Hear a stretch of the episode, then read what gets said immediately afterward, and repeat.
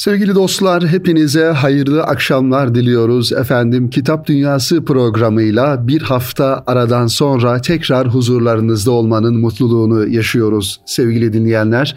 Ve 2021 yılının herhalde son e, Kitap Dünyası programını yapmış olacağız ve inşallah önümüzdeki yıllarda da Cenab-ı Hak nasip ederse sizlerle Kitap Dünyası programı aracılığıyla Erkam mikrofonlarından buluşmamıza devam edeceğiz kıymetli dinleyenlerimiz. Efendim 2013 yılından itibaren her hafta sizlerin kültür dünyasına misafir olmaya gayret gösteriyoruz ve her programımızda da sizler için hazırlamış olduğumuz güzel kitapları özellikle gönüllerimizi imar eden, ruhumuzu dinlendiren ve bize bir şeyler katan bir manada bizi hatırlatan kitaplarımızı sürekli Kitap Dünyası programında sizlerle buluşmaya, buluşturmaya çalıştık sevgili dinleyenler. İnşallah önümüzdeki yıllarda da bu kitaplarla buluşturma sizleri ve özellikle bizim gönül dünyamızı, bizim coğrafyamızı, bizim dertlerimizi, bizim köklerimizi ve değerlerimizi anlatan kitapları da inşallah buluşturmaya devam edeceğiz sevgili dostlar. Efendim bir daha doğrusu bu haftaki program programımızı biraz böyle portre tarzında kitaplara biraz böyle efendim manevi anlamda toplumumuzu önderlik etmiş insanları anlatan kitaplara ve onları yad etmeye ayırdık. İnşallah programımızın akışı içerisinde de hem bu isimleri sizlerle paylaşmış olacağız hem de onların kitaplarını, çalışmalarını inşallah aktarmaya çalışacağız sevgili dinleyenler. Geçtiğimiz haftalarda vefat eden önemli bir kanaat önderinden bahisle programımızı açmak istiyorum sevgili dinleyenler. Adapazarı'nda Sakarya'da meskun kıymetli bir hocamız Ahmet Tomor Hoca Efendi geçtiğimiz haftalarda rahmeti rahmana kavuştu ve kendisini Cenab-ı Hak'tan kendisine rahmet diliyoruz, rahmetle yad ediyoruz ve tabii ki Kitap Dünyası programına e, efendim e, burada da anmayı, burada da kendisine rahmet e, dilemeyi de efendim bir vecibe olarak görüyoruz. Zira Ahmet Tomar Tomor Hoca Efendi'nin kitapları sevgili dinleyenler Erkam Matbaası'nda yıllardan beri basılıyor ve bila bedel e, olarak insanlara ulaştırılıyordu.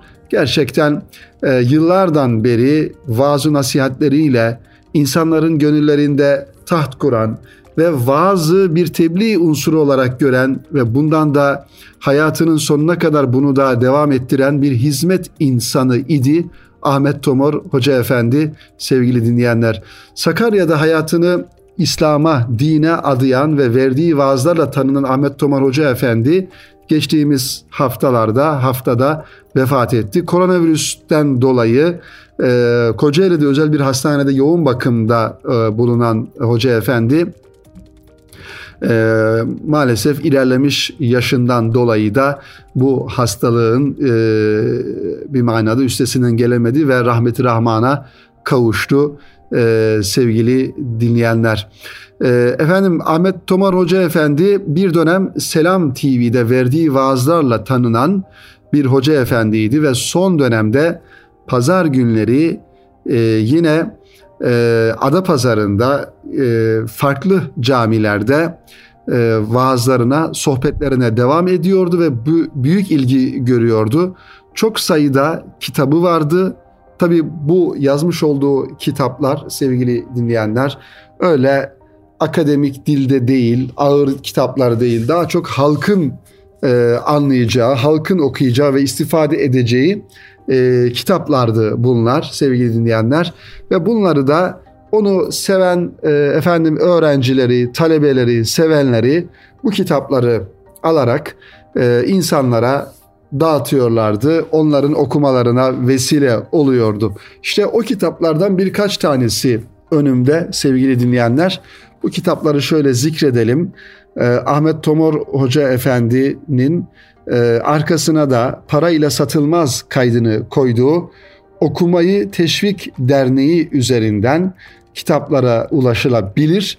Ölüm ve Berzah Alemi yani Kabir Hayatı isimli bir kitap İhlas suresi ve fazileti, yedi açıdan namaz, Fatiha suresi gibi birçok kitabının olduğunu e, biliyoruz. Yedi açıdan namaz kitabı sevgili dinleyenler herhalde bunların içerisinde en çok okunan kitaplardan bir tanesi. Şöyle bir e, nasihatte bulunuyor arka kapağında Hoca Efendi okuyucularına. Ey insanoğlu diyor makamın, mevkinin, makamın, mevkin ve rütben ne olursa olsun, işin, gücün, hayatın, yaşama standardın, çevren ne olursa olsun, tepeden tırnağa günaha batmış da olsan, sapıtıp taşlara, putlara tapmış da olsan, alkolün, kumarın kurbanı da olsan, uyuşturucunun bağımlısı, satıcısı da olsan, aldatılmış, efendim Allah'tan ümidini aldatılmış da olsan, Allah'tan ümidini kesme, seni o yarattı. Sen onu unutsan da o seni unutmadı. Sayısız nimetleri hep senin için yarattı. Yerleri, gökleri, cenneti senin için yarattı. Sayılı nefeslerin damla damla tükenmeden, Azrail yakana yapışıp işini bitirmeden tövbe et, Allah'a koş. Abdest al, namaza, felaha koş.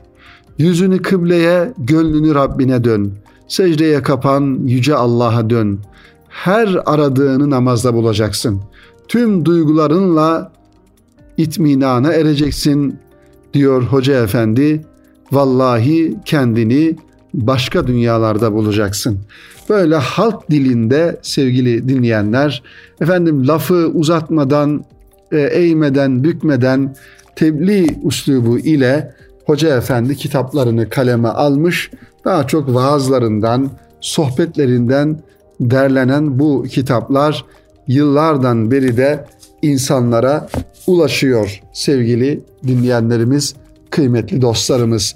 Ahmet Tomorucu Efendi'yi tekrar e, fatihalarla, rahmetle anıyoruz. Cenab-ı Hak kendisine rahmet eylesin diyoruz kıymetli dinleyenlerimiz. Başka bir kitaba geçelim. Bu kitapta yine manevi mimarları toplumun önderlerinden bahsediyor. Daha hususi bir bölgeye ait. Ee, geçtiğimiz günlerde elime geçti bu kitap gerçekten hacimli ve çok büyük bir emek verilerek hazırlanmış. Ee, Tortum Erzurum'un Tortum ilçesi, Tortum Belediyesi'nin katkılarıyla e, Ali Akbulut beyefendinin uzun bir gayretiyle sevgili dinleyenler, alimler ve hafızlar diyarı Tortum'un manevi mimarları diye bir kitap. Tabii bizim ülkemiz gerçekten zengin bir ülke sevgili dinleyenler. Özellikle manevi anlamda da çok zengin bir ülke. Ee, Tabii bu manevi zenginliğimizin devam ettirilmesi, devam etmesi de ayrıca bir ehemmiyet arz ediyor. Bugün baktığımızda e, illerimizden, ilçelerimizden, Türkiye'mizin çok farklı yerlerinden, bölgelerinden hafızlar, Kur'an dostları, hoca efendiler, alimler yetişiyor, yetişmeye devam ediyor. Bunlar bizim manevi zenginliğimiz böyle bakmamız gerekiyor. Ama biz şunu da biliyoruz ki sevgili dinleyenler, şunun da farkındayız ki bu e, toplum önderi olabilecek hoca efendiler şimdiye nazaran eskiden çok daha fazla, çok daha yoğun bir şekilde yetişiyordu ve e, bunun da temelinde belki bir takım e, imkansızlıklar, bir takım mahrumiyetler, efendim bir takım e, mağduriyetler e, söz konusu olduğundan dolayı insanlar, toplumumuz dinine, İslam'a sahip sahip çıkma gayretiyle bu e, tür faaliyetleri ya da bu tür çalışmaları çok daha önemsiyorlardı. Şimdi de önemseniyor tabii ki elhamdülillah. Şimdi de ülkemizin farklı yerlerinde hafızı kelamlar, Kur'an aşıkları, efendim Kur'an kurslarımız, imam hatiplerimiz yani toplumun ana omurgasını oluşturan kitlelerin yetiştiği müesseseler elhamdülillah her geçen gün sayıları da artıyor. Buradan da öğrenciler yetişiyor. İşte Ali Akbulut Beyefendi de özellikle geçtiğimiz yüzyılda ve daha eskiye dayanan e, insanları ihtiva eden, alimleri ve hafızları ihtiva eden daha hususi bir beldenin e, beldede yetişmiş hoca efendileri anlattığı bir kitap kaleme almış sevgili dinleyenler. E, Ali Akbulut Erzurum e, ili Tortum ilçesinde dünyaya gelmiş eğitimci yazar kendisi 1957 doğumlu ve e, aynı zamanda ilahiyatçı İmam Hatip öğretmenliği yapmış e, sevgili dinleyenlerimiz. Şu anda da yine öğretmenliğine devam ediyor Erzurum'da. Farklı kitapları özellikle kendi ilçesine ait ki bu çalışmaları çok önemsemek gerekiyor e, sevgili dinleyenler. İnsanın e, özellikle kendi e, memleketiyle, kendi bölgesiyle e, alakalı güzel şeyleri ortaya çıkarması, onları efendim gün yüzüne çıkarması, yeni nesillere taşıması da ayrı bir e, önem arz ediyor e, bir manada. Neticede her insan kendi e, memleketini, kendi köyünü, kendi ilini, ilçesini maddi ve manevi anlamda kalkındırma noktasında e, bir manada e, sorumluluk taşıması gerekiyor sevgili dostlar. İşte Ali Akbulut Bey de bu sorumluluk hissiyle e, bu kitabı, bu hacimli eseri sevgili dostlar 720 sayfadan oluşan bu kitabı da kaleme almış e, ve Tortum Belediyesi de bu kitaba sahip çıkmış ve baskısını desteklemiş. Böyle güzel bir çalışma ortaya çıkmış.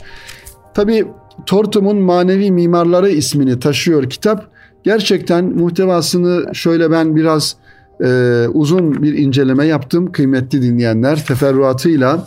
E, mesela Musa Kazım Efendi, Şeyhülislam Musa Kazım Efendi Osmanlı döneminde Şeyhülislamlık yapmış. Tortum'dan e, yetişmiş, Tortum'da büyümüş, efendim doğmuş bir zatı muhterem. E, onun dışında Erzurum'un yine manevi önderlerinden, mimarlarından birçok insanı da bu kitabın muhtevasında görüyoruz.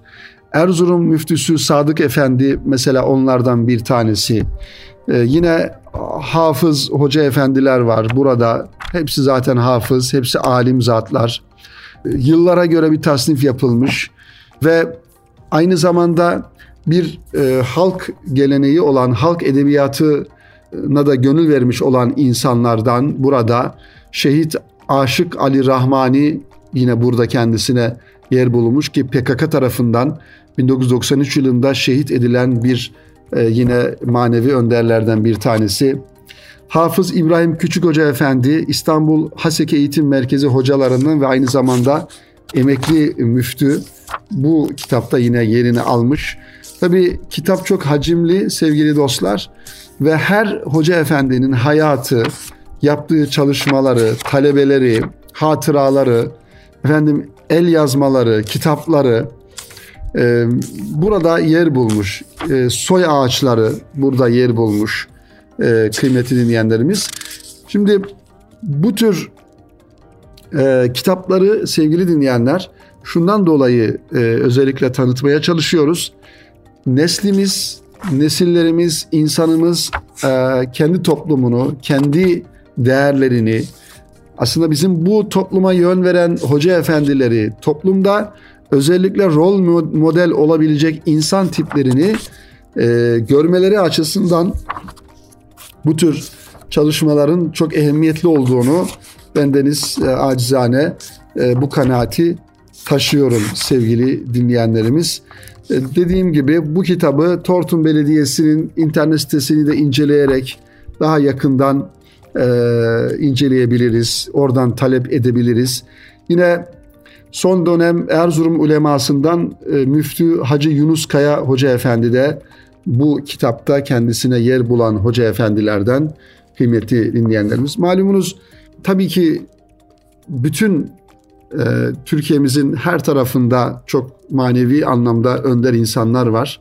Fakat bu kitap bağlamında ifade edecek olursak Erzurum'da da e, yine manevi anlamda Alvarlı Muhammed Lütfi e, Efendi, efendim İbrahim Hakkı Hazretleri e, baktığımızda Ömer Nasuhi Bilmen bu zatlar e, oralılar ve gerçekten Türkiye'deki dini hayata etki e, sağlamış insanlardır.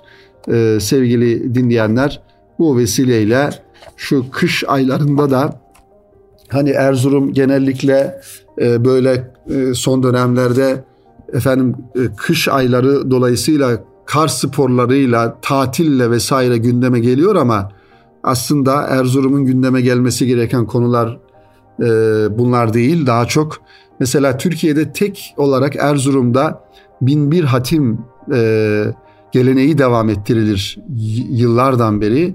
Ta Osmanlı döneminden beri ve hafızlar, hoca efendiler buralarda e, yetişir sevgili dinleyenler. İşte bu kitapta böyle bir manevi çalışmaya e, hizmet anlamında hazırlanmış.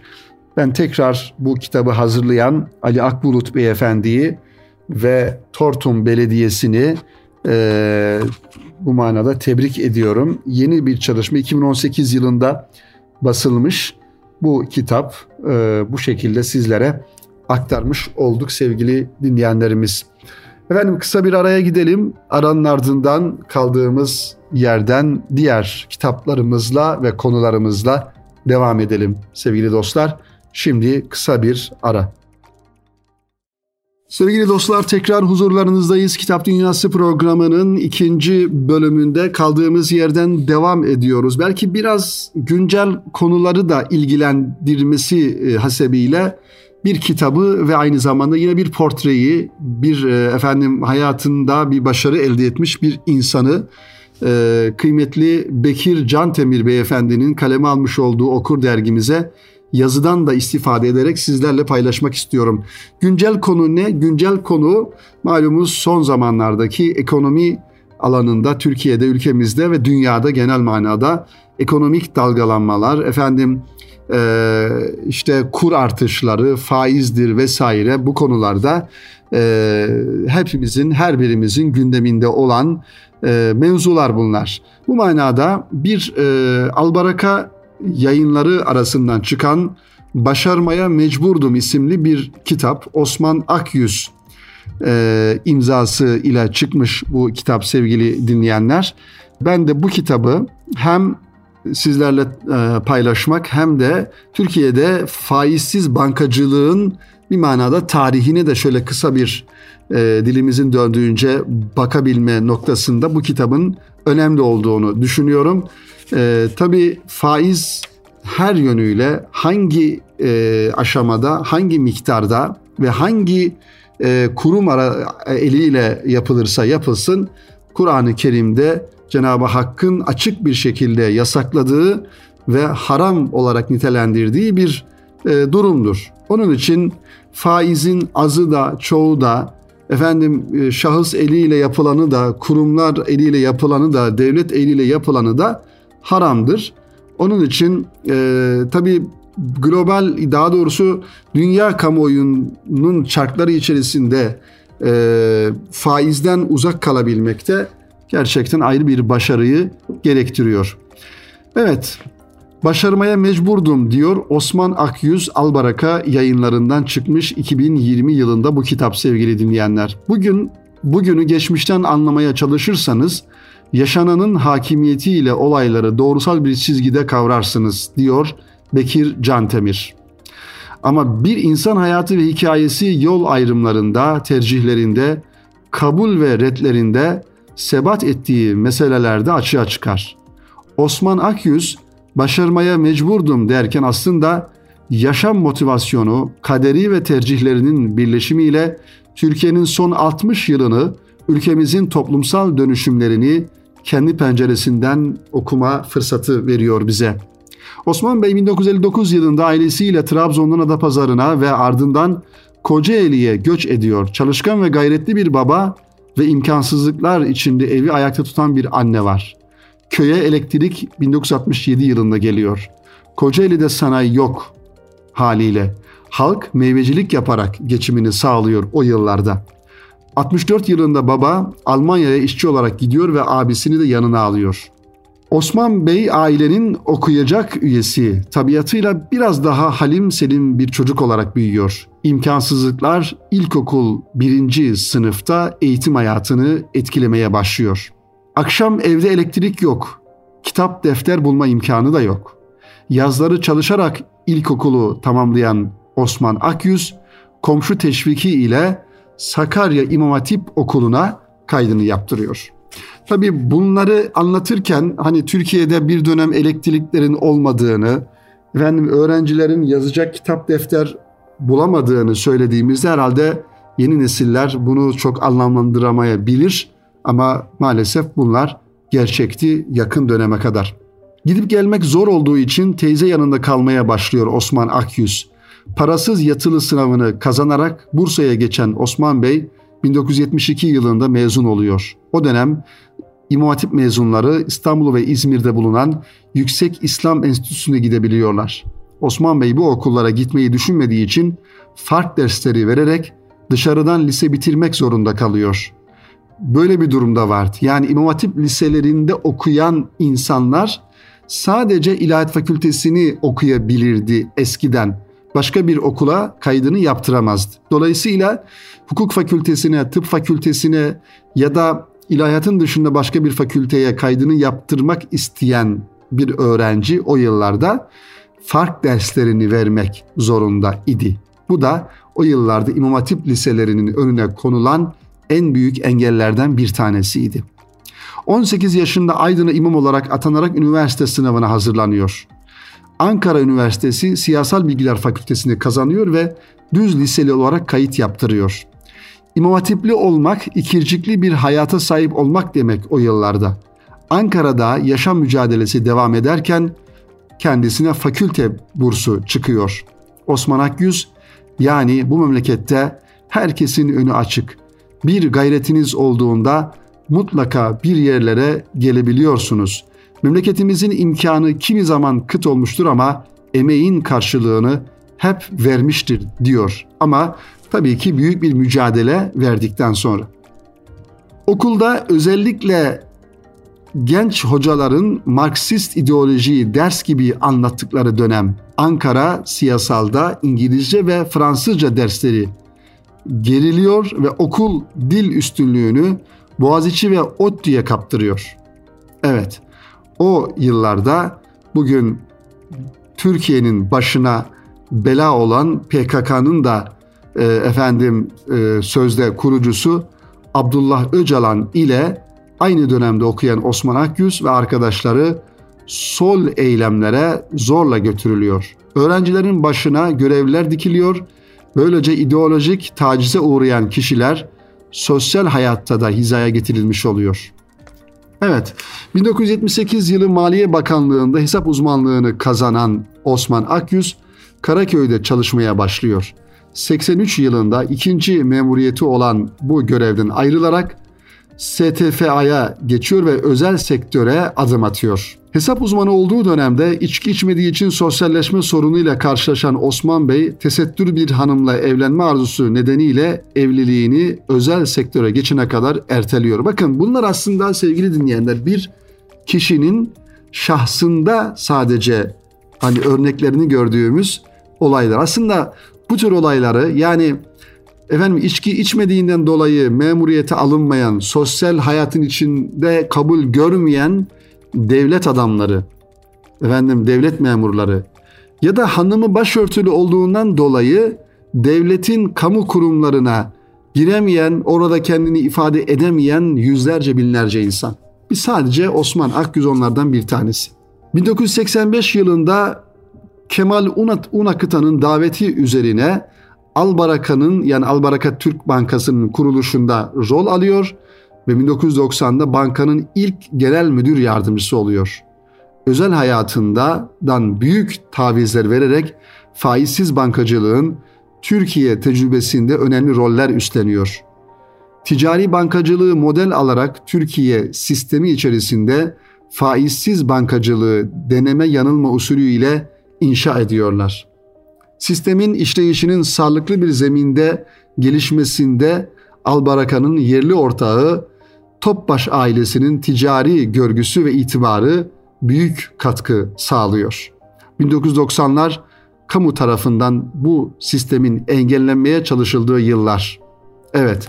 Yani bir tarafta devlet bankaları alabildiğine faizci sistemle devam ederken buna alternatif olarak Türkiye'de efendim e, o yıllarda az da olsa e, ticaret yapan ama İslami hassasiyetleri de taşıyan insanların paralarını değerlendirebileceği e, bir bankacılık sistemi noktasında karşılığını bu, bulabileceği bir sistem oluşturmaya çalışılıyor. İşte o ilk olarak Al Baraka Türk e, vasıtasıyla ve aynı zamanda ifade ettiğimiz gibi e, Osman Akgüz'ün de içinde bulunduğu bir ekiple bu gerçekleştirilmeye çalışılırken kamu tarafından yani devlet eli tarafından o yıllarda 90'lı yıllarda bu önü kesilmeye çalışılıyor.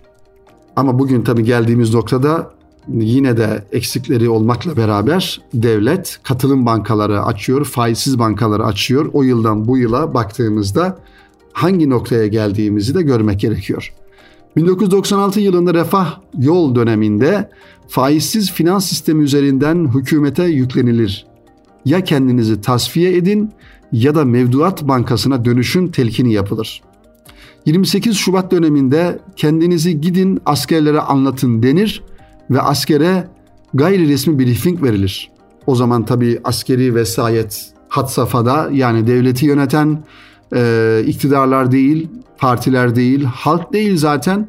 Devleti yöneten o yıllarda askeri vesayet, askeri e, askerin içerisindeki bir grup bir manda cuntacı yapılanmalar e, bunu gerçekleştirmiş oluyorlar. E, mevduat bankacılığından bankacılığında olmayan zorunluluklar önlerine çıkartılır askeri vesayet tarafından. Türkiye'de 100 yıllık faizci faizli bankacılık tecrübesi halk nezdinde faizsiz sistemin kabulünü zorlaştırır. 2002'de bir ara siyasete girme hevesi olur. Osman Akyüz'ün ama doktor tavsiyesi ve kişiliğinin siyasal ilişkilere müsait olmadığına karar vermesi siyasete katılmasını engeller. Emeklilikle beraber Türkiye Katılım Bankaları Birliği Genel Sekreterliği görevinde üstlenir ve bu sistemin kökleşmesinde büyük emek verir. Borsa İstanbul'un kuruluşuna görev alan Osman Akyüz, faizsiz sistemin yerleşmesinde katılım bankacılığı kavramının oluşmasına emek verir. Sukuk kavramının kira sertifikası olarak çevrilmesi gibi günümüz karmaşık finans piyasalarında İslami hassasiyeti koruma konusunda duyarlı bir çalışma ekibi oluşur. Rekabet edebilen ve sürdürülebilir bir sistem kuruluşu için emek verilir. Artık konvansiyonel bankacılıkla faizsiz bankacılığın hukuki ve kurumsal yapılarında hiçbir fark kalmamıştır. Faizsiz bankacılık ülkemizdeki toplam bankacılık içinde %7'lik bir paya sahiptir. Yani bugün e, Türkiye'de faizsiz bankacılık olarak kendini ifade eden katılım bankalarının genel yapı içerisindeki oranı aslında çok da fazla değil. %7'lik bir paya sahip. Osman Akgüz'ün tecrübesi özelinde faizsiz finans kurumlarının kuruluşundan katılım bankacılığına geçişte rol alan olan alan kişilerin e, nehir söyleşileri önemli bir boşluğu dolduruyor ki malumunuz olduğu üzere bu alanda da kıymetli Yusuf Temizcan kardeşimizin Abdullah Tivinikli merhum ile yaptığı Muhsin kıvamında yaşama kitabının ardından Osman Akgüz'ün söyleşisini de okumak e, bizim açımızdan ya da bu alanla ilgili bir e, zihin açıcı yönünün olacağını da e, söylemek lazım.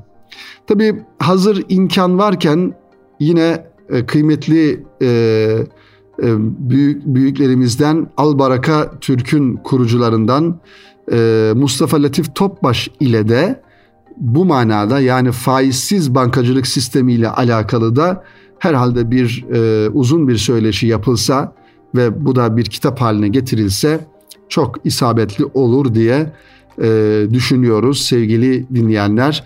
Özellikle faizin tartışıldığı, e, faiz sebep enflasyon sonuç de, denildiği ve bugün ülkemizde e, ekonomik sıkıntıların e, yaşanmasının temelinde de faiz sistemi olduğunu da kabul edersek e, ki öyledir zaten o zaman faizsiz sistemi biraz daha yakından tanımak ve belki bu konulara kafa yormak gerektiğini de ifade etmek lazım. Bunun için e, işte bu iki kitabı sizlere tavsiye edebiliriz. Birisi Albaraka Türk yayınlarından, Albaraka yayınlarından çıkan Başarmaya Mecburdum Osman Akyüz ile yapılan bir söyleşi az önce tanıtmaya çalıştığımız.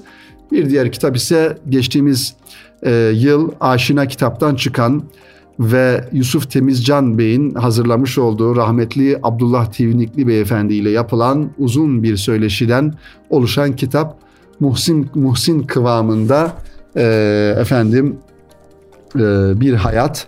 Abdullah Tivnikli Bey'in hem hayatını hem de faizsiz bankacılığın öncüsü olması hasebiyle anlattıkları da ehemmiyet arz ediyor sevgili dinleyenlerimiz. Ee, tekrar e, programımızın sonuna gelmişken programımızın birinci bölümünde e, toplumumuza yön veren manevi mimarlardan bahsettik. İkinci bölümde de yine e, biraz ekonomi, biraz iktisatla alakalı e, efendim kitaplara yer vermeye çalıştık sevgili dostlar. Önümüzdeki hafta yine tekrar aynı saatte buluşmayı ümit ediyoruz ve hepinizi Rabbimize emanet ediyoruz. Günleriniz hayırlı, bereketli ve efendim e, ticaret yapan e, kardeşlerimizin de ticaretleri helalinden bol olsun diye dua ediyoruz sevgili dinleyenler. Hayırlı akşamlar diliyoruz efendim. Hoşçakalın.